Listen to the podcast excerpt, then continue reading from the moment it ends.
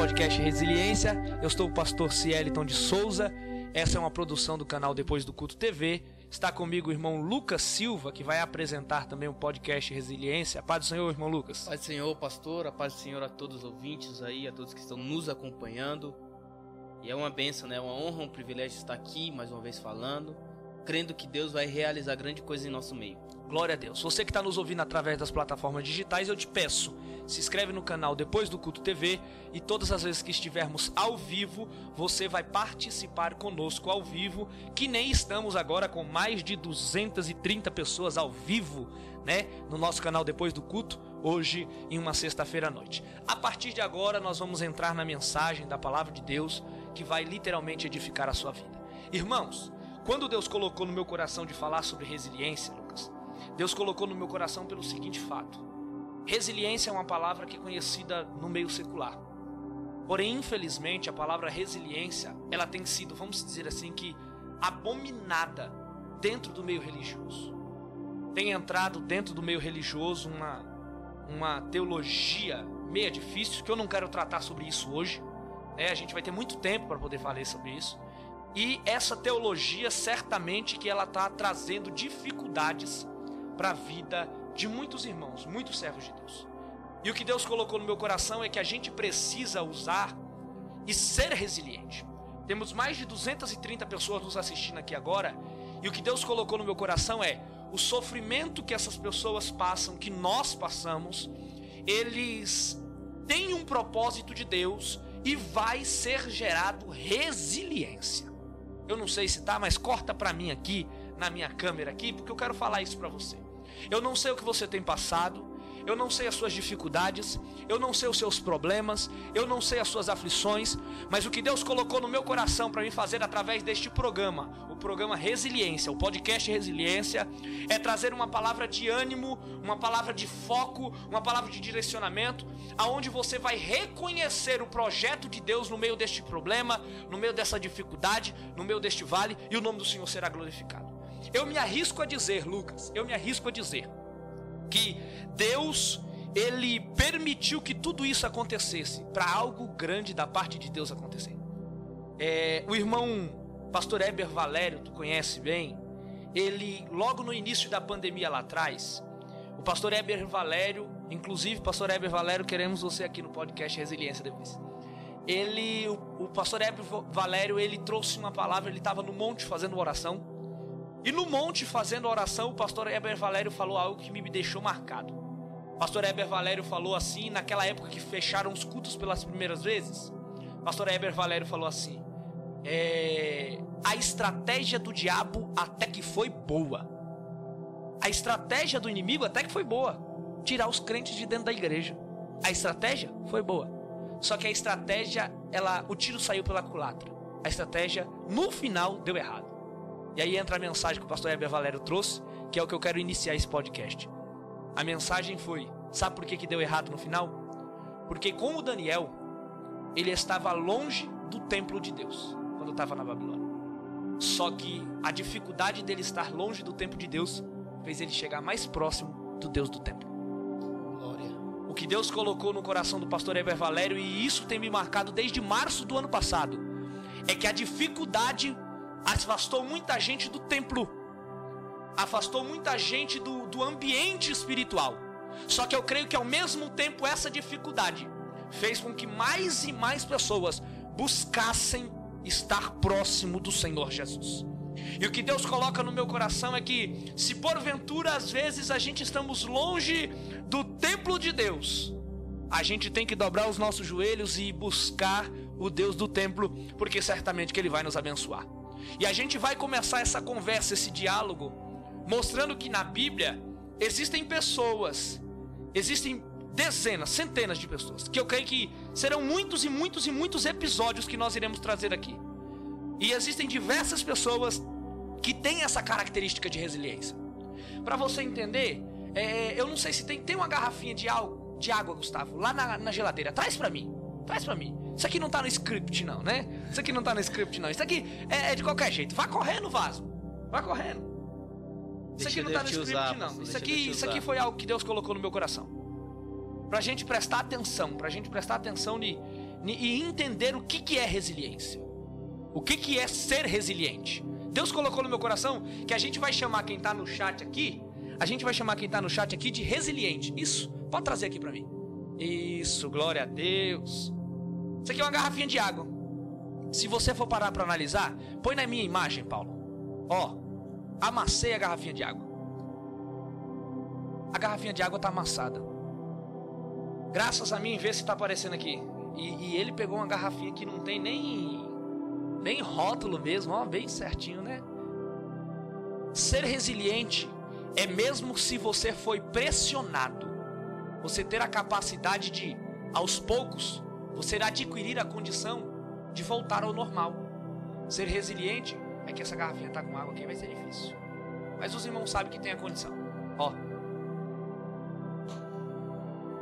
Aí os irmãos percebem que o amassado sumiu, voltou ao normal. Ser resiliente, meus irmãos, é ter a capacidade de, mesmo depois de ter sido amassado, mesmo depois de ter, de ter se deformado pela pressão que recebeu o exterior. Isso é que é o forte.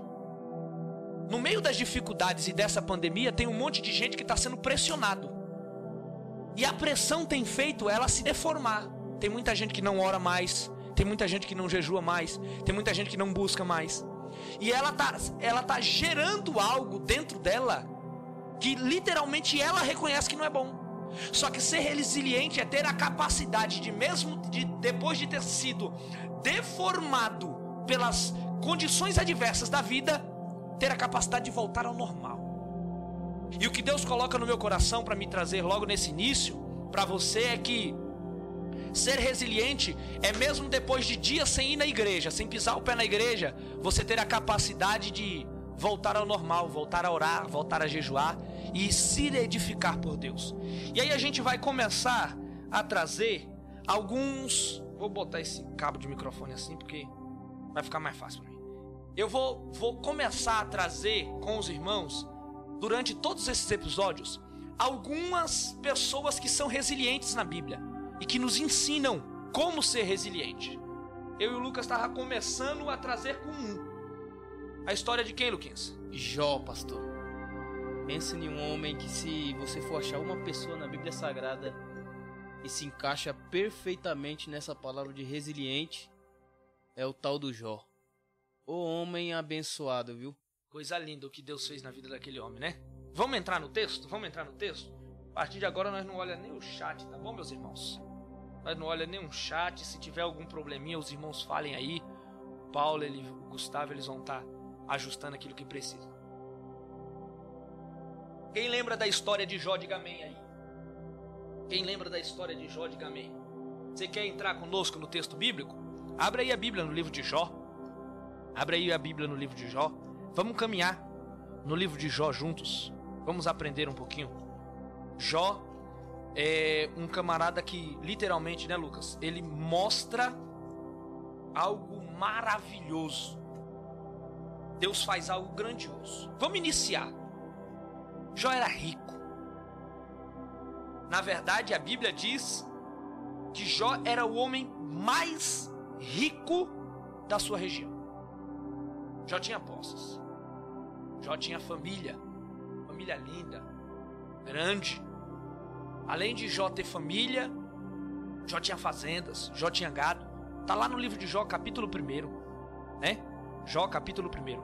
Havia um homem na terra de Ur, Uz, cujo nome era Jó, e era este homem íntegro, reto e temente a Deus, e desviava-se do mal. E nasceram sete filhos e três filhas, e o seu gado era de sete mil ovelhas, três mil camelos, meu Deus, quinhentas juntas de bois, e cinquenta jumentas, e era também muitíssimos os servos a seu serviço, de maneira que este homem era o maior do que todos os do Oriente. Jó era rico. Rapaz, eu acho que ele era bem mais do que rico, viu? Hum. Se você for analisar, né, pastor? O que o capítulo 1 fala aqui, Jó ele tinha uma vida estruturada, uma família estruturada. E o interessante é que você vai ver que Jó, ele era rico, mas não só financeiramente. Jó ele era rico espiritualmente. Jó ele era rico emocionalmente. Jó não era aquele rico que existe hoje, pastor. Aquele rico que tem o dinheiro, mas não tem amigos.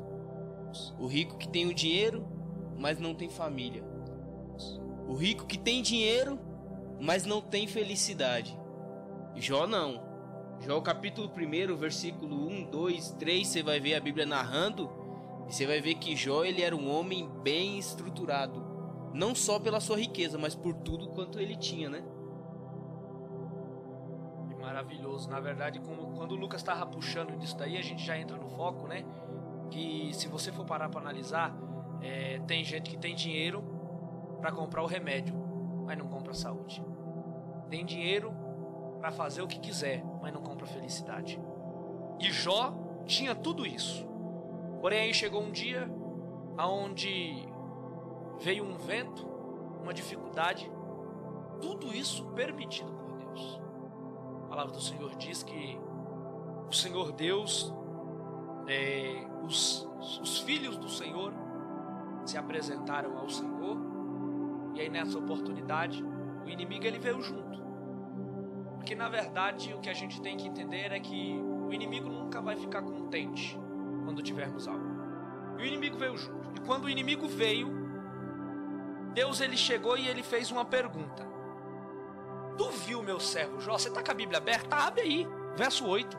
Jó, capítulo 1, verso 8. Você viu meu servo Jó?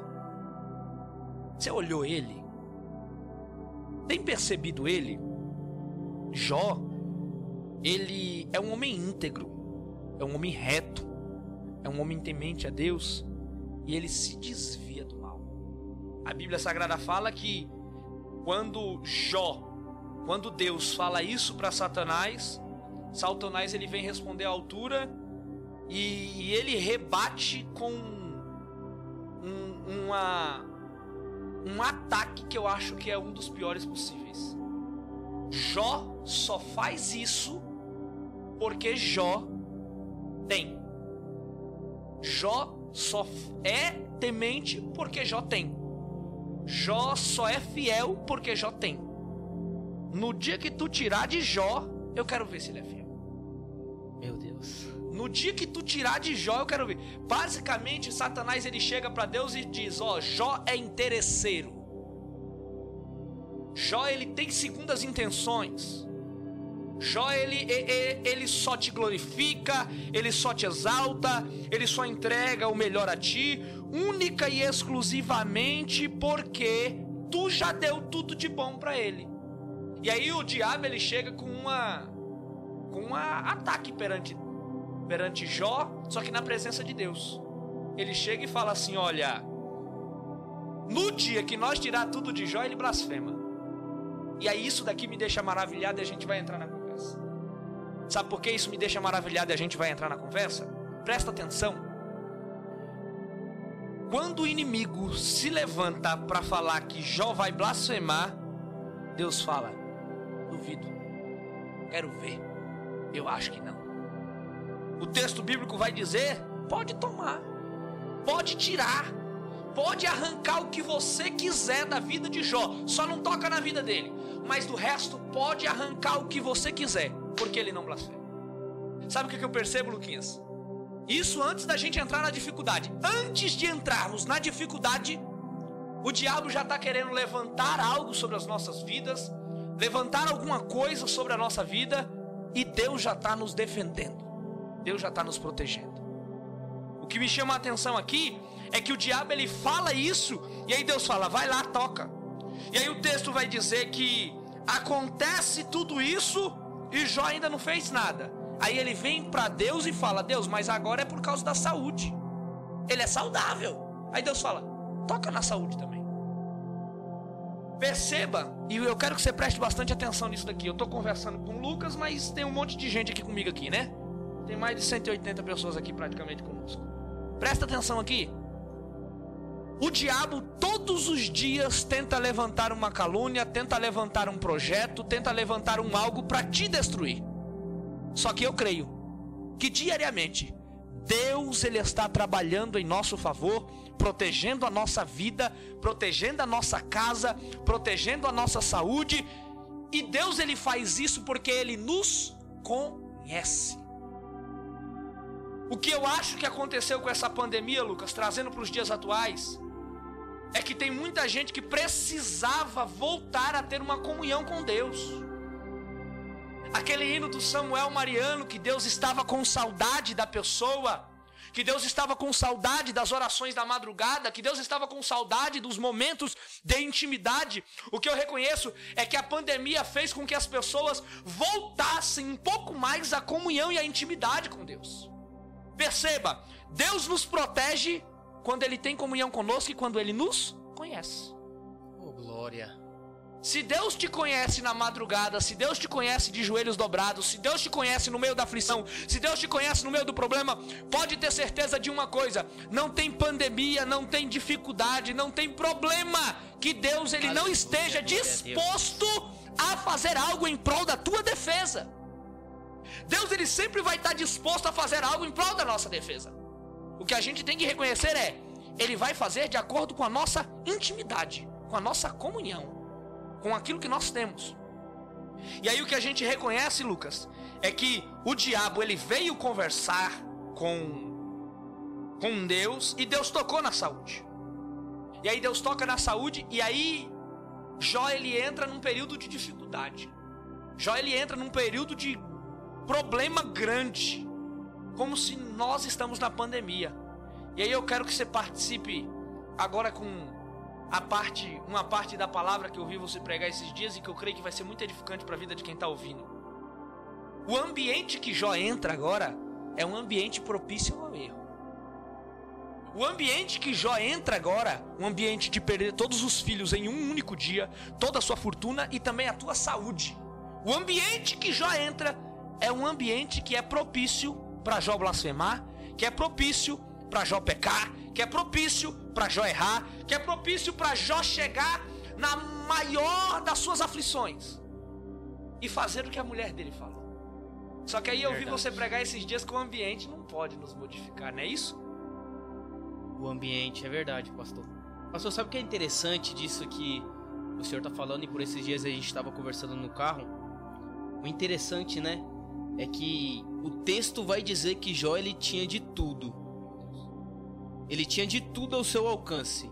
Tinha dinheiro, tinha família, tinha servos, tinha, tinha bens, tinha tudo. E o interessante, pastor, é que você vai ver que há uma reunião no céu entre os filhos de Deus. A Bíblia fala que o diabo se apresenta nessa reunião.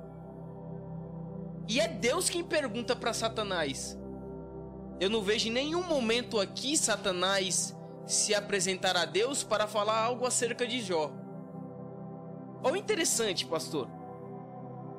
O diabo se apresenta nessa reunião e Deus olha para, para, para o diabo e pergunta: Observaste tu, meu servo Jó? Aí Deus começa a atribuir algumas qualidades a esse homem: um homem íntegro, íntegro homem reto, homem santo. O interessante desse texto aqui, pastor, que é Deus dando testemunho de um homem na terra, irmão. Satanás pode não ter observado, mas Deus não deixou de observar. Não deixou de observar. Deus dando testemunho de um homem. E, e, e, o que vai mais além disso aqui, pastor, e o Espírito Santo falava muito ao meu coração quando eu, eu folheava ali no meu serviço, ali no, no, na minha hora de almoço ali, esse texto em questão, é que hoje, irmão, hoje, nos dias atuais em que estamos vivendo, qual é a pessoa que tem 100% de confiança? Porque a gente é falho, irmãos. A gente está falando de ser humano aqui. Nós está tratando de um personagem aqui bíblico por nome de Jó, um ser humano, um homem falho, cheio de defeitos, um homem que pecava como nós, que somos falhos e pecadores. Mas a gente está vendo Deus apresentar ele ao diabo, dando testemunho de qualidades deste homem. Aí se a gente traz, pastor, para os dias atuais, a gente já vai voltar para o raciocínio que o senhor está trazendo. Mas se a gente traz para os dias atuais, qual é a pessoa que hoje que tem 100% de confiança de chegar para qualquer outra pessoa e dar um testemunho acerca de você ou acerca de mim, da minha integridade ou da sua integridade. Entenda a profundidade desse texto aqui, irmão. A gente não está falando de uma pessoa qualquer, a gente está falando de Deus que se apresenta, ele vê que Satanás se apresentou na reunião e ele toma a atitude de falar: Olha, rapaz, você observaste o meu filho Jó lá na terra?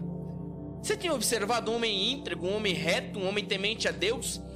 Aí Satanás, irmão, porque o inimigo ele é astuto, irmão. Sujo. O inimigo ele é sujo e a todos os momentos. Eu queria saber o que é que Satanás fazia rodeando a terra, irmão. Coisa boa não era, pastor, pode ter certeza. Coisa boa não era. Aí Satanás astuto, sujo, ele olha para Deus e fala: "Mas também o Senhor falou isso aqui, ó. Jó tem bens, Jó tem dinheiro, Jó tem família, Jó tem saúde, Jó tem tudo aos seus pés, Jó tem tudo às suas mãos. E sabe o que é interessante, pastor? É que Satanás não pede a permissão para tocar na família de Jó. Satanás não pede a permissão para tocar nos bens de Jó. Versículo aqui, ó, pastor, vamos lá. Versículo de número 11, irmãos, vai dizer: Satanás olha para Deus e fala assim: Mas estende a tua mão e toca em tudo quanto tens, e verás se não blasfema contra ti na tua face. Irmão, você tem que entender alguma uma coisa aqui, irmão. O inimigo, Satanás, o diabo, ele não tem autoridade nenhuma. Escuta isso aqui que eu vou te falar, é para você. Pega isso aí. O inimigo não tem autoridade nenhuma para tocar na tua vida e nem na vida dos teus familiares, a, a não ser que Deus permita. Você vai ver que, que Satanás aqui no texto em questão, ele é, ele é tão astuto, mas mesmo sendo astuto, ele é temente, irmão. Porque ele olha para Deus e fala: Senhor, tu vai lá e toca. Tira os bens, tira a saúde, tira os filhos, e você vai ver se o teu filho a quem você está dando testemunho da integridade dele não blasfema contra ti na tua face. Olha o que é interessante, irmãos. Entenda algo aqui, irmão. Entenda algo aqui. Enquanto, enquanto eu analisava esse texto aqui, pastor, enquanto eu estudava um pouquinho acerca desse texto, o Espírito Santo soprava algo ao meu coração, irmão. Não tem, dific, não tem dificuldade, irmão. Não tem tempestade, não tem vale que Deus vai permitir que você passe sem a certeza de Deus, saber que você vai passar por cima e lá na frente você vai cantar o hino da vitória. Por isso que naquela pregação que a gente pregou lá na, na nossa congregação da Brasilândia, na quinta-feira, eu falei: em nenhum momento a gente pode deixar o ambiente influenciar nas nossas decisões. O ambiente dizer quem eu sou ou quem eu vou ser. Porque é um exemplo que eu quero citar aqui. Se eu estou passando por um ambiente de vale, um ambiente de, de, de guerra, um ambiente de tristeza, é só você analisar a história de Jó aqui, irmãos. A gente está falando de resiliência de uma pessoa que tem a capacidade de voltar, retroceder, mesmo sabendo que não está errado. O interessante é isso aqui. Porque Jó ele não estava errado em nenhum momento, não. Deus ele permitiu o diabo fazer prova de Jó mas você vai ver uma pessoa tão resiliente que ele tem a capacidade de retroceder, de olhar para trás, de voltar atrás. E quando a sua mulher olhou para ele, a própria mulher dele querendo o abandonar, dizendo: Olha, rapaz, por que você ainda continua submisso?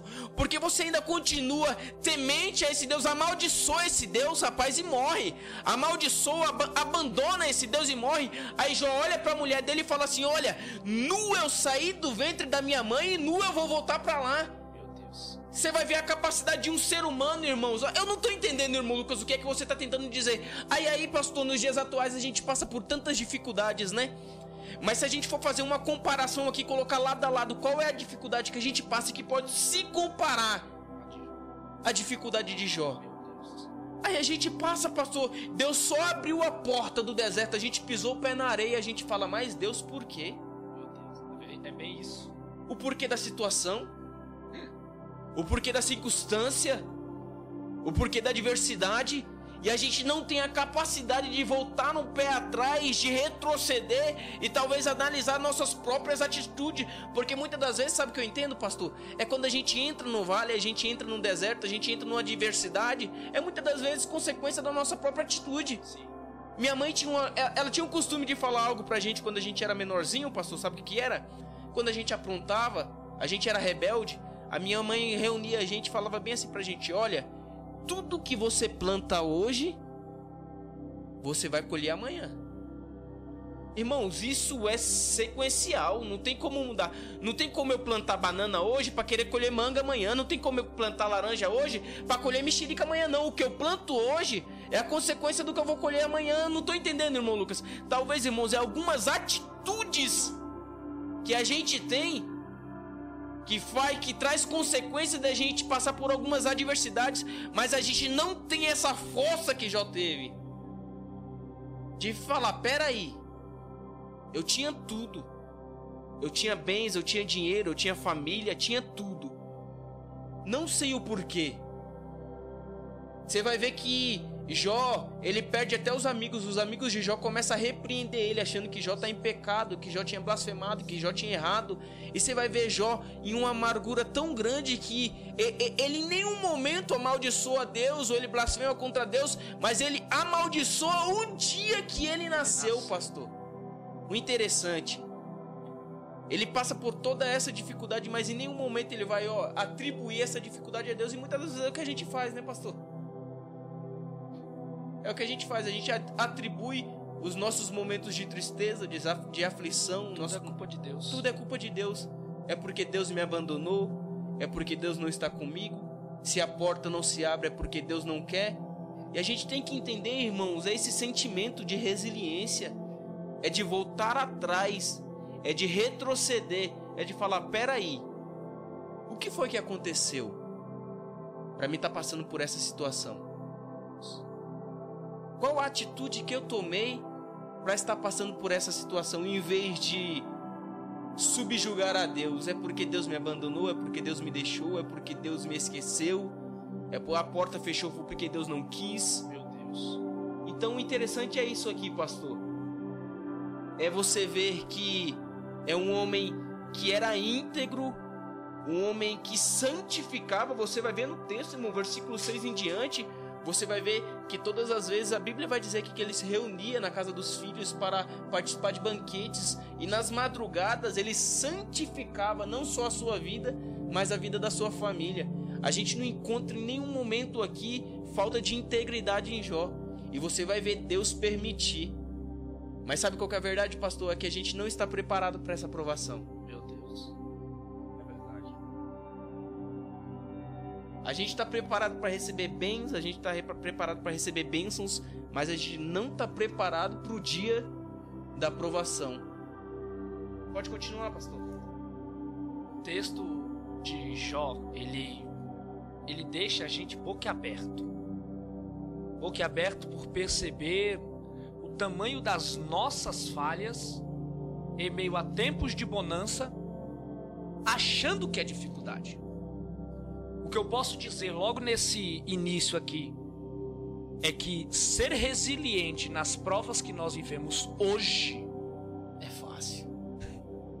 É algo simples praticamente. Ser resiliente quando Jó viveu é que é difícil. Eu já vi um monte de gente pregar contra a mulher de Jó e falar um monte da mulher de Jó. Só que na verdade, o que a mulher de Jó faz é o que qualquer um de nós hoje faríamos. Pastor, qual é o ser humano? Qual é o ser humano que em sã consciência, irmão? Eu tô falando aqui de emocional e de racional e também de espiritual. Qual é o ser humano que em sã consciência vai passar por isso aqui que Jó passou, que ele não vai olhar para Deus e falar: rapaz, pelo menos murmurar ou blasfemar. Qual é o ser humano? Me fala aí, pastor. Qual você pode continuar a sua linha de raciocínio? Mas qual é o ser humano que, em sã consciência, que vai ser atribuído a todas essas adversidades aqui e não vai querer largar? Não vai querer fazer o que a mulher fez. E se vocês forem parar para analisar, em nenhum momento a mulher de Jó, falou, de Jó falou nada contra Deus absolutamente nada. O texto diz: amaldiçoa o teu Deus e morre. O que aquela mulher fez, Lucas, foi dar um conselho baseado em meio a uma crise. Vamos trazer isso para os nossos dias? O que tem de gente que está se sentindo apto a dar conselho, mas se esquece que também está vivenciando algo difícil. O que Deus colocou no meu coração quando eu estava lendo esse texto e percebendo isso é que a mulher de Jó ela não está apta a, a querer aconselhar alguém única e exclusivamente porque a dificuldade que ela passa também é grande. E o que Deus coloca no meu coração é que a gente tem que reconhecer as dificuldades que passamos e temos que reconhecer o que, o que verdadeiramente estamos aptos a fazer na obra do Senhor, na casa do Senhor e na nossa vida particular. Porque muito fácil é a gente levantar a nossa voz contra o nosso Deus, contra o nosso Pai, em meio à crise, em meio à dificuldade. Só que a gente tem que reconhecer também que aquilo que Deus tomou de nós ou permitiu que nós não estivéssemos, foi o próprio Deus quem deu. Quando Jó faz aquela maravilhosa cena que Deus deu e Deus tomou, bendito seja o nome do Senhor, Jó faz algo que nenhum dos 218 pessoas que estão nos assistindo faria. Jó faz algo que nenhum dos que estão aqui nessa sala faria. Jó fala: Deus, eu estou apto a devolver a ti tudo que o Senhor me deu. Você está disposto a fazer isso? Meu Deus. Na verdade, na verdade, presta atenção aqui. Nos dias de hoje, a gente mais pede para Deus fazer a mais e menos ainda agradecemos o que Deus já nos deu. Só que o que Jó faz aqui é basicamente isso: Deus, eu não tenho problema nenhum se o Senhor me tirar meu carro. Eu não tenho problema nenhum se o Senhor tirar a minha família. Eu não tenho problema nenhum se o Senhor tirar a minha saúde. Eu só não quero errar e blasfemar contra o Senhor. O próprio Jó, o Lucas, foi feliz em falar aqui. Eu quero frisar isso aqui mais uma vez. O próprio Jó, ele não blasfema contra Deus. Ele pede no auge da sua dificuldade, ele pede, é, é, ele abomina o dia que ele nasceu. Mas em nenhum momento ele fala, Deus errou em me fazer ou algo parecido. E o que eu quero focar nas nossas vidas nessa noite é que nós temos que reconhecer que o Senhor nosso Deus, ele já nos deu algo maravilhoso. Ele já nos deu algo valioso. A todos os que estão me assistindo aqui, mais de 250 pessoas nos assistindo aqui, você que está me ouvindo também através do podcast, através do, do, do das agregadores de áudio, você que está me ouvindo, para para analisar o que Deus já te deu. Aleluia. Oh, glória. Para para reconhecer aquilo que Deus já fez sobre a sua vida, aquilo que Deus já fez sobre a sua família. Você que pode, fecha os seus olhos comigo aí. Você que pode, fecha os seus olhos. Faz um, um, um, uma, uma retrospectiva na sua vida. Faz uma retrospectiva e vê da onde Deus te tirou. E vê o que Deus já fez. O que Deus te fez alcançar. O que aonde Deus te fez chegar.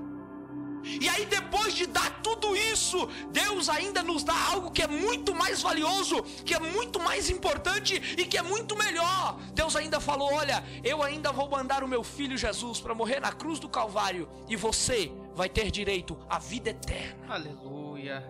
E aí, o que Deus coloca no meu coração é: por que baixar a cabeça em meio à dificuldade?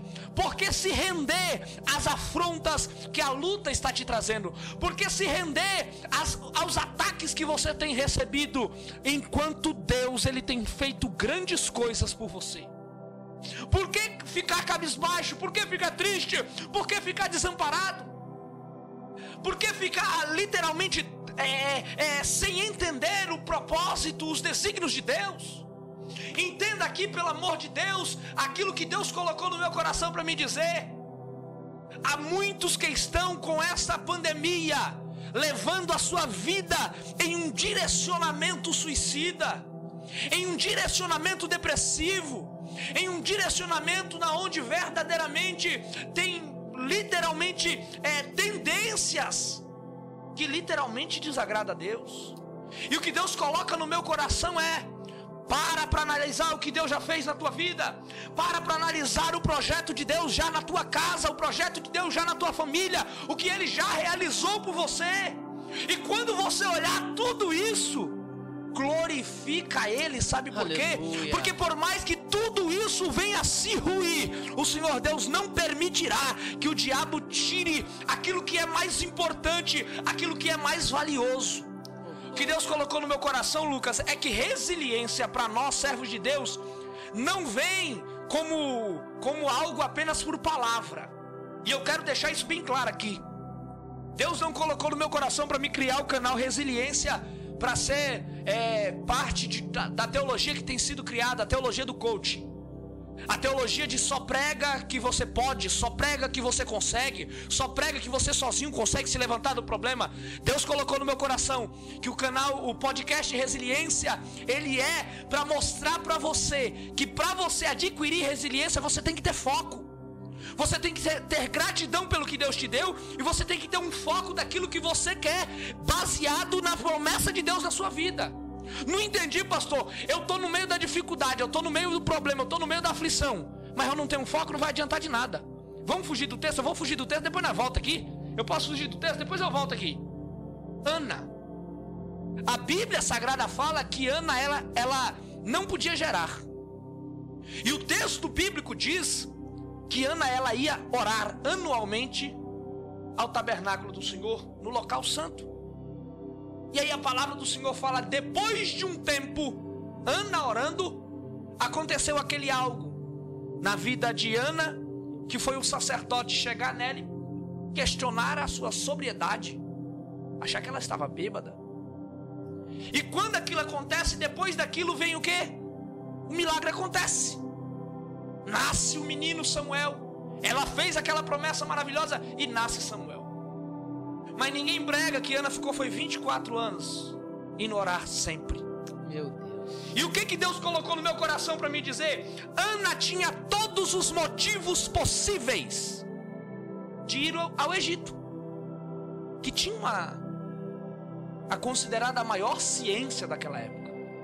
Ana tinha todos os, os a, as condições possíveis de buscar um chá, algo que desse fertilidade. Mas Ana ia buscar anualmente no templo. E o texto bíblico me mostra algo lindo, Lucas. O texto bíblico fala que Ana não era estéril. Deus cerrou a madre de Ana. Deus fez aquilo, permitiu aquilo. Ana não tenta resolver os problemas de maneira humana, porque Ana sabe que a necessidade dela, ela tinha que resolver com Deus. Quem encerrou a minha madre foi Deus, não fui eu que nasci com esterilidade. Uma esterilidade, os médicos daqui podem até me receitar um chá e eu vou voltar ao normal. Mas o que Deus permitiu acontecer é porque Ele quer tratar comigo. É porque Ele quer fazer algo comigo. Meu Deus, é um mistério aí. Aí o que eu percebo? Ana foi resiliente, sabe por quê? Porque Ana tinha um foco. Eu quero gerar. Eu quero gerar. Ana criou força da onde não tinha. E a pessoa que mais deveria apoiar Ana, Eli, olhou para ela e falou: Tu tá bêbada. Só que o que, ela faz? Ela não liga para a palavra. Ela levanta a cabeça e ela vai. Por quê? Porque Ana tem foco. E o que Deus colocou no meu coração, Lucas, é que tem muita gente que está querendo entregar cargo, aleluia. Tem muita gente que está querendo é, sair da igreja, tem muita gente que está querendo entregar ministério, tem muita gente que está querendo entregar chamado, tem muita gente que está querendo entregar propósito de Deus, única e exclusivamente, porque está tentando gerar um sentimento de resiliência dentro da casa do Senhor, mas não tem foco, mas não tem objetivo. E Deus colocou no meu coração o podcast Resiliência. É um podcast na onde vai te lembrar que nós temos um foco mais do que especial. Nós vamos morar no céu com Deus. Oh, glória a Deus. Quando você se lembrar que as suas dificuldades são grandes, que os seus problemas são grandes e que as suas aflições são grandes, que a sua vontade de morrer é grande, lembre-se, Jesus morreu na cruz do Calvário e nos deu o direito de morar na, lá no céu com ele. E esse é o nosso maior foco. Quando eu estou triste, a minha esposa pode me dar um abraço e pode trazer um pouco de conforto a mim. Mas quando as dificuldades e os problemas espirituais vêm, nós temos um foco, Lucas. Pode ter certeza que a gente vence achando força da onde não tinha. Quantas foram as vezes que você achou força da onde não tinha? Por quê? Porque o teu foco era o céu. O problema do, do povo de hoje, Lucas, é que não tem mais esse foco. Meu Deus do céu. O problema do povo de hoje é que, na verdade, o foco do povo de hoje são bens materiais, são bens físicos, são bens palpáveis. E estão esquecendo que deve ter um foco, deve ter o céu, deve ter um objetivo maior. Eu reconheço um objetivo na vida de Jó. Jó ele tinha todas as condições de falhar com Deus, mas o texto mostra de Jó, ele fazia o possível, o possível, para não blasfemar contra o Senhor. E ele aceitava a vontade de Deus por mais difícil que ela fosse. Ele aceitava e ele ia. Aí o texto vai mostrar, vamos voltar para o texto, que vem vários amigos e os amigos vêm culpar o que acontece a Jó. E um dos amigos chega no final e fala: Jó, é o seguinte, Jó, faz o seguinte. Olha para Deus aí, rasga suas vestes aí, pede perdão aí, faz alguma coisa. E aí o texto bíblico diz que Deus vai conversar com Jó. Capítulo 38, pastor. Tá com ele guardado? Capítulo 38. Eu estava inclusive preparando uma mensagem, uma sequência de mensagens para trazer no ensinamento, que isso vai um pouquinho mais de tempo. As 70 questões do capítulo de número 38. Meu Deus do céu. 70 questões. Preste atenção, Lucas, que quando Jó, ele tá na sua maior dificuldade, ao invés de Deus chegar com a bênção, ele chegou com um questionário. O questionário de Deus parecia a prova da ordem. 70 questões. Fala pra gente as questões aí, Lucas. Meu Deus, pastor. Pastor, o interessante aqui, eu não estudei muito. Acho que vou até depois desse desse podcast de hoje eu vou me atentar mais a esse texto. Mas você vai ver que a história de Jó é come, começa a ser narrada no capítulo 1 e você vai ver Deus se manifestar só no capítulo de número 38. Eu não sei o tempo, pastor. É verdade. Agora, se for trazer aqui pro lado racional aqui da gente aqui, irmãos, como a gente está falando de Jó. Imagina você ser advertido por todas essas dificuldades, pastor. Uma pessoa racional aqui, perder os bens, perder a família, perder tudo, né? Perdeu a casa, perdeu tudo. E além de tudo isso, a única coisa que você tem de Deus é o silêncio de Deus. Meu Deus. Você se encontra com alguns amigos que é o texto quem vai narrar. E você vai ver por diversas vezes os amigos de Jó repreendendo a Jó. O Senhor próprio falou aqui que tem um amigo que olha para Jó e fala: Jó, faz alguma coisa, toma uma atitude, Jó. A culpa é sua. É, praticamente, pastor. Se rasga, se humilha, se quebranta. E você vai ver no capítulo 38, tão interessante, pastor. Não preciso nem ler aqui tudo, pastor, mas o capítulo 30, 38, versículo 1 vai dizer assim: Depois disso o Senhor respondeu a Jó. Aí, irmãos, pensa aí, irmão. Você está passando por uma dificuldade espiritualmente falando aqui, pastor. Quem que não está passando por uma prova, por uma adversidade, não quer ir naquele culto gostoso e ver que Deus está falando, que Deus está agindo e você fica orando ali e fala: Deus, usa o teu servo para falar comigo, Deus. Tô passando por uma adversidade, tô passando por uma dificuldade, tô pa... eu, tô falando aqui, irmão, de algo que eu vivi. Eu tô falando aqui Quem de nunca? experiência própria. Quem nunca? Quem nunca, né, pastor? Deus chegar na igreja quebrantado, Deus chegar na igreja é, despedaçado e eu ver que Deus está falando, que Deus está falando, e eu olhar assim pro meu íntimo da minha alma, pro íntimo do meu coração e falar: Deus, usa o teu servo para falar comigo, Deus fala comigo. E às vezes Deus até usa, ou às vezes a gente é tão levado pelo emocional que acha que Deus está falando e vem aquelas palavras suaves, aquelas palavras de conforto que acalanta nossa alma, que tira o nosso desespero, que faz com que a esperança renasça de novo. E parece que a gente é a tal da fênix, né? Que renasce de novo da cinza e a gente olha pro dia de amanhã e fala: amanhã é um novo dia, é um dia de novas oportunidades, é um dia que Deus escolheu para mudar, para abrir a porta, para dar condição, para abençoar, para trazer saúde. Mas no capítulo de número 38 você vai ver Deus chegando para Jó e dizendo: Olha, depois disso o Senhor respondeu a Jó de um redemoinho e disse: Olha, pastor, versículo 2. Não precisa nem ser lido tudo, pastor. Quem é este que escurece o conselho com palavras sem conhecimento? Agora cinge os teus lombos como homem e perguntar-te-ei, e tu me ensinarás. Onde estava tu? Meu Deus. Olha, pastor, Deus olhando para Jó aqui, vendo o desespero, a dificuldade. E Deus olha para Jó, versículo 4. Onde estava tu quando eu fundava a terra? É uma pergunta. Faze-mo saber se tens inteligência? Quem lhe, lhe expôs a medida, se é que o sabes? Ou quem estendeu sobre ela o cordel? Sobre o que estão fundadas as suas bases? Ou quem assentou a sua pedra de esquina? Quando as estrelas da alva juntas alegremente cantavam e todos os filhos de Deus jubilavam. Ou quem encerrou o mar com portas quando transbordou e saiu da madre? Quando eu pus as nuvens por sua vestidura e a escuridão por envolvedouro? Quando passei sobre ele o meu decreto e lhe pus as portas o ferrolho? Pastor, as perguntas que Deus está fazendo para Jó, pastor. É praticamente, irmãos, Deus olhando para Jó e falando: rapaz, quem é você? Aonde é que você estava quando eu fundava a terra? Meu Deus. É praticamente Deus olhando para Jó e falando: rapaz, entende algo aqui. É coisa que a gente não consegue entender nem no racional nem no espiritual, pastor. E é algo que a gente fala todas as vezes. Quem nunca falou, tirou um dia para falar que nada escapa dos, do controle das mãos de Deus. Meu Deus. É praticamente isso, pastor. É Deus olhando para Jó e falando: rapaz, nada escapa do controle das minhas mãos.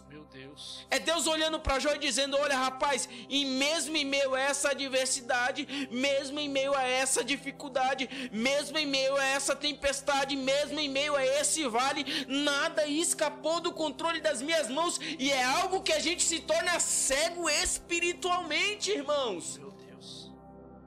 Sabe o que é? É você passar por uma dificuldade, pastor, é você passar, parar por uma, passar por uma adversidade, e essa é a maior artimanha de Satanás, é tornar a gente cego a um ponto, pastor, de ficar tão cego de esquecer que nós servimos a um Deus que tem a capacidade de andar na contramão da lógica. Um tempo atrás, o Felipe Gonçalves, não sei se o senhor lembra, ele pregou lá na nossa igreja e ele trouxe uma frase que eu guardei no meu coração: Se Deus é especialista em algo, irmãos, entenda algo aqui, você que está nos assistindo, nos ouvindo e nos acompanhando. Se tem uma coisa que Deus ele é especialista, irmão, é andar nessa rodovia, irmão, na contramão da lógica, algo que parece impossível aos nossos olhos.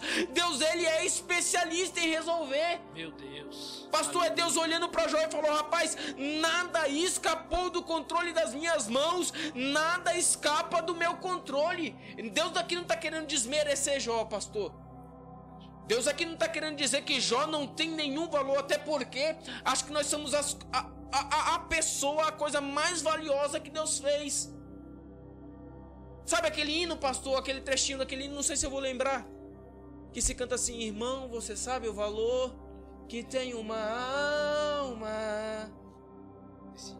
Irmão, o valor que você tem para Deus é tamanho é de um tamanho tão imenso o valor que você tem para Deus, irmão, e só por causa dessa dificuldade, só por causa dessa adversidade, é Deus olhando para alguém aqui hoje, irmão, e falando: rapaz, quem é você, rapaz? Nada escapou do controle das minhas mãos. É Deus olhando para alguém e falou assim: olha, rapaz, aonde é que você estava quando eu fundava a terra? Onde é que você estava quando eu botei as bases, os pilares, quando eu repreendi o mal? Onde é que você estava?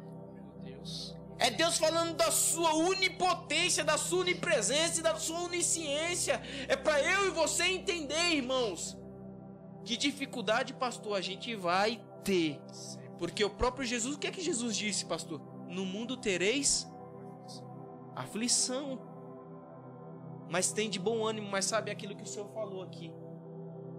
A gente está tão frisado, pastor, a gente está tão, como é que eu posso dizer, o nosso consciente, a gente está tão preparado a adquirir, a ganhar, a ganhar, a, a ser reconhecido, tanto materialmente, quanto fisicamente, quanto emocionalmente, que a gente se prepara para isso tudo, mas tem uma coisa que a gente não se prepara para o sentimento de perca.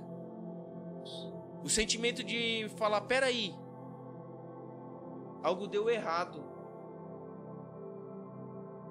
Fui frustrado emocionalmente. Fui frustrado psicologicamente. Fui frustrado fisicamente. Fala, peraí. Mas eu tenho um Deus que, mesmo no meio dessa adversidade, mesmo no meio dessa frustração, mesmo no meio dessa amargura, é você dizer, é você pegar aquilo que o salmista, e eu acho que ele foi oportuno em falar, pastor. Ainda que eu viesse andar pelo vale da sombra da morte, é você sabendo, irmãos, que você pode estar hoje bem, mas amanhã talvez a porta de emprego se feche, Talvez a enfermidade amanhã bate na porta da sua casa, não peça licença, entre, tome os teus, tome a tua vida. É você entender que hoje você pode estar bem, mas amanhã emocionalmente talvez você venha ser frustrado, decepcionado. Mas você entender que existe um Deus no céu, irmãos, que está no controle de tudo. É você fazer como o salmista aqui, ele disse: Olha, possa eu andar pelo vale da sombra da morte, possa eu passar por esta adversidade, possa eu passar por esta tempestade, mas eu quero entender e compreender que existe um Deus no céu que tem a capacidade de resolver o meu problema. Você vai ver Deus olhando para Jó, irmão, e mesmo Jó pedindo, amaldiçoando o dia que ele nasceu, você vai ver Deus multiplicando as bênçãos. Eu não estou dizendo que uma coisa cobre a outra ou uma coisa substitui a outra, não, irmão. Eu estou dizendo que você tem um Deus que ele tem a capacidade de reverter de solucionar esse sentimento de negatividade, esse sentimento que não te deixa você olhar para frente, pastor. Esse sentimento que você olha para as coisas é tudo negativo. Você não tem um sentimento de esperança, não tem um sentimento de confiança de dizer, olha, existe um Deus no céu que tem a capacidade que pode resolver o meu problema, que pode sanar essa dificuldade, que pode acabar com essa tempestade. É esse sentimento que te traz, te deixa cego espiritualmente ao ponto de você querer desistir de tudo, de você largar o ponto de tudo de você entrar em depressão, e, e, o único pensamento que passa na sua mente é o que o pastor falou aqui, ó, eu vou tirar minha vida, eu vou acabar com a minha vida, porque não tem mais jeito, não tem mais solução, mas Deus marcou esse dia, marcou esse primeiro episódio para te dizer, olha, tem jeito, tem solução, esse problema não veio para acabar com você, para te destruir, não, esse cenário não é um cenário só de desespero, não é um cenário só de morte, esse ambiente não vai definir quem você é. Glória a Deus. Deus. Isso é forte. Não pode, pastor, não pode. Eu tô trazendo essa frase comigo, pastor, e eu quero que ela fique marcada no dia de hoje, na noite de hoje. Olha, o ambiente em nenhum momento pode definir quem você é. As suas escolhas não podem definir quem você é. Você que tem que se impor dentro deste ambiente de negatividade, de tempestade de vale e dizer: Olha, eu tenho a capacidade de fazer como Ezequiel naquele ambiente de vale, de ossos secos e sequíssimos. Mas ele começou ali profetizando e falou: Senhor, tu sabes o que pode acontecer aqui. Então Deus olhou para Ezequiel e falou: Rapaz, então profetiza sobre esse vale. Ezequiel, ele não titubeou, pastor, ele profetizou. E é o que você tem que fazer nesse seu ambiente. Meu Deus. Não deixar o ambiente determinar quem você é ou quem você vai ser. É isso que eu estou guardando no meu coração, pastor. Porque se a gente deixar, pastor, o ambiente dizer que a gente é, a gente vai ser conhecido como derrotado, como frustrado, como pessoas que não tem não, nada que a gente faz dar certo. Porque se a gente for analisar o nosso dia a dia, pastor, a gente tem um ano que é composto de 365 dias. E a maioria das vezes, talvez, o inimigo aflige a nossa vida e a gente é mutilado, a gente é metralhado com provações, com aquilo que vem para nos desanimar, para nos entristecer. E se nós deixar esse ambiente dizer quem nós somos, irmãos, as pessoas vão olhar para a gente e falar: é, rapaz, está na igreja, mas é um derrotado vai para a igreja, é crente, diz que serve a Deus, canta no grupo de jovens, canta no conjunto de adolescentes, canta no conjunto de irmãs, mas não passa de um derrotado, não passa de um frustrado, porque a família é destruída, porque o casamento é destruído, porque não tem, não tem saúde financeiramente falando. Se a gente deixar o ambiente dizer quem nós somos, irmãos. Mas o pastor disse aqui: Se Ana fosse parar, pastor, naquele, naquela hora que ela estava ali se entregando espiritualmente, chorando, e o sacerdote olha para ela e olha para ela e diz: Olha, tu estás embriagada. Imagine, pastor, se ela fosse se deixar levar por aquele ambiente. Desistia, pastor, parava, realmente. Sou frustrada, não consigo o que eu quero. Não tenho o que eu preciso mais, não, irmãos. Ela se impôs, ela olhou para o sacerdote e falou: Não, a tua serva está amargurada de espírito. A tua serva chora porque quer algo da parte de Deus. E Ana ela tinha uma certeza, pastor, que a gente tem que ter. Que existia um Deus no céu que tinha capacidade. Ela não precisou ir no Egito, pastor. É ela não precisou dar o jeitinho brasileiro de querer resolver a situação com as nossas próprias forças. E muitas vezes é por causa disso que a gente sai limitado da situação, irmãos. Porque a gente tenta resolver a situação com as nossas próprias forças, com as nossas atitudes, mas não é o que Deus quer. Deus quer a direção, Deus quer o controle da situação. O que Deus olha para Jó e diz: Olha, rapaz, aonde é que você estava? Mesmo em meio a essa dificuldade, eu ainda estou no controle dessa situação. Vai lá, pastor. Glórias a Deus. A gente vai encerrar fazer Jó 42. Quando Deus chega com todas as perguntas, o texto diz que Jó chega e fala: Senhor, bem sei eu que tudo podes. Meu Deus. E nenhum dos teus pensamentos podem ser impedidos. Oh, glória. Jó reconhece o poder de Deus em meio à adversidade, em meio à dificuldade.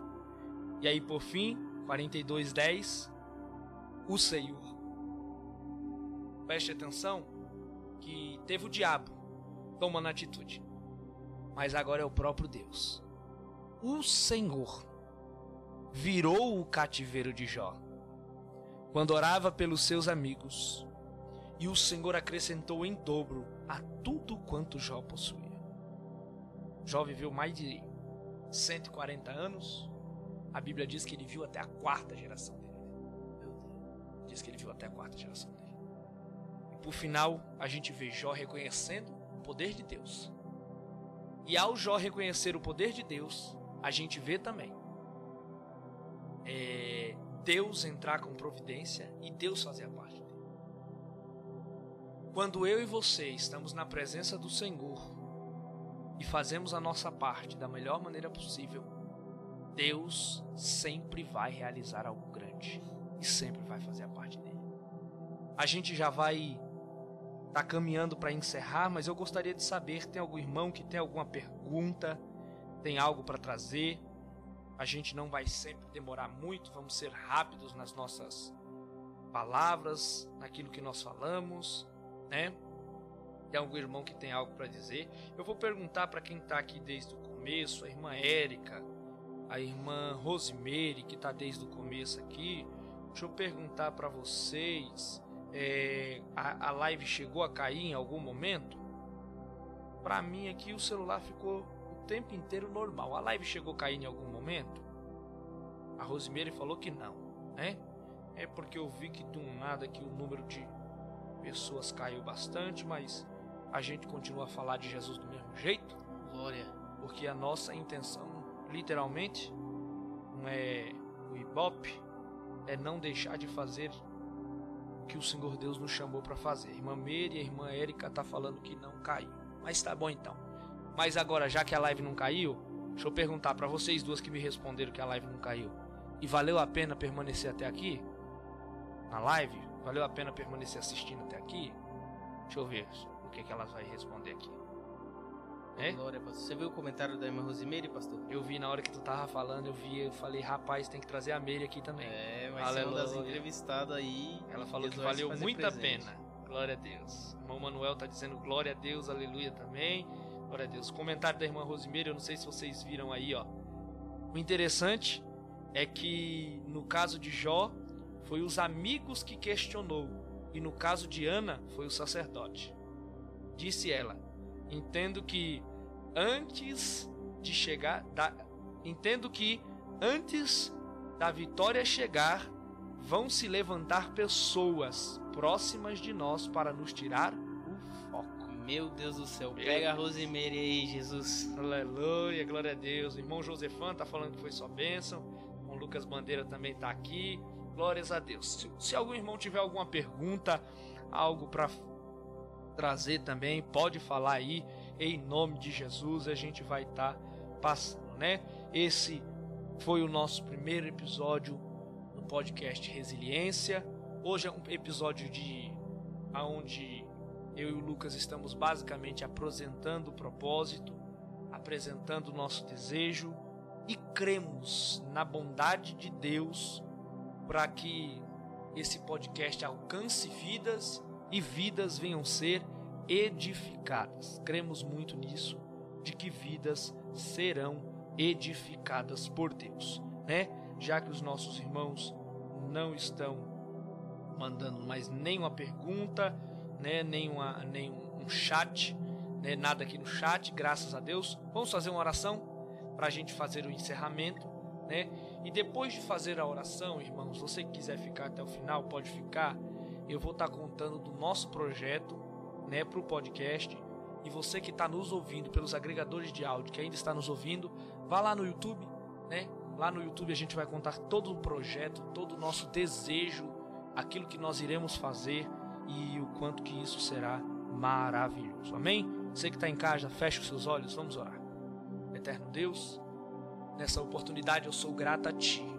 Sou muito grato a Ti, Jesus, por esse primeiro dia, aonde temos a certeza, Espírito Santo de Deus, que o Senhor falou, que o Senhor edificou, que o Senhor tratou. Espírito Santo de Deus, visita, Senhor, a cada uma das pessoas que assistiram. Visita, Senhor, a cada um daqueles que participaram online, que não puderam assistir inteiro. E em nome de Jesus, Pai, eu quero te pedir permite que essas pessoas que estão nos ouvindo, que estão nos assistindo, gerem em si resiliência. É, gerem em si esse sentimento de verdadeiramente ter algo grande sendo formado dentro de si e de passar essa dificuldade. Eu quero determinar que, em nome de Jesus, ele e ela vai passar este vento e vai glorificar mais e mais o Senhor. Em nome de Jesus. Amém e amém. Irmãos, para você que não conhece, nosso projeto, podcast Resiliência, eu juntamente com o irmão Lucas, né? Eu estou aqui hoje na casa do meu pai, minha mãe, que nos permitiram fazer aqui, mas estamos com um projeto e já vamos começar nas próximas semanas a reforma de um local aonde será um estúdio fixo para o nosso podcast. Graças a Deus. Então, você que quer nos ajudar, dobre os joelhos por nós. Ore, clame ao Senhor, porque certamente que o Senhor Deus, ele tem algo grande para fazer, ele tem vidas para salvar. Mas eu quero te pedir, ajude-nos em oração. Entre nesse projeto conosco. No próximo episódio do podcast, eu vou pedir para vocês seguirem o nosso Instagram do Depois do Culto TV, porque é lá que eu vou postar as agendas de quando a gente vai ter o segundo episódio e tudo mais. E enquanto a gente não estiver no estúdio, a gente não vai conseguir. Mas o nosso propósito é fazer uma vez por semana. Vamos trazer convidados. Já vi alguns pastores, alguns pregadores é, que já aceitaram o nosso convite. E assim que o nosso estúdio estiver pronto, vai ser uma grande alegria fazer, é, participar deste projeto juntamente com os irmãos. Amém? Então que Deus em Cristo vos abençoe.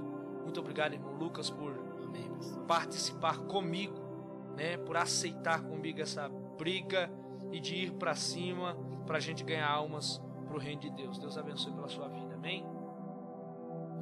Amém, pastor. Glória a Deus. Estamos aí, irmãos. Vai ser uma benção esse projeto aí.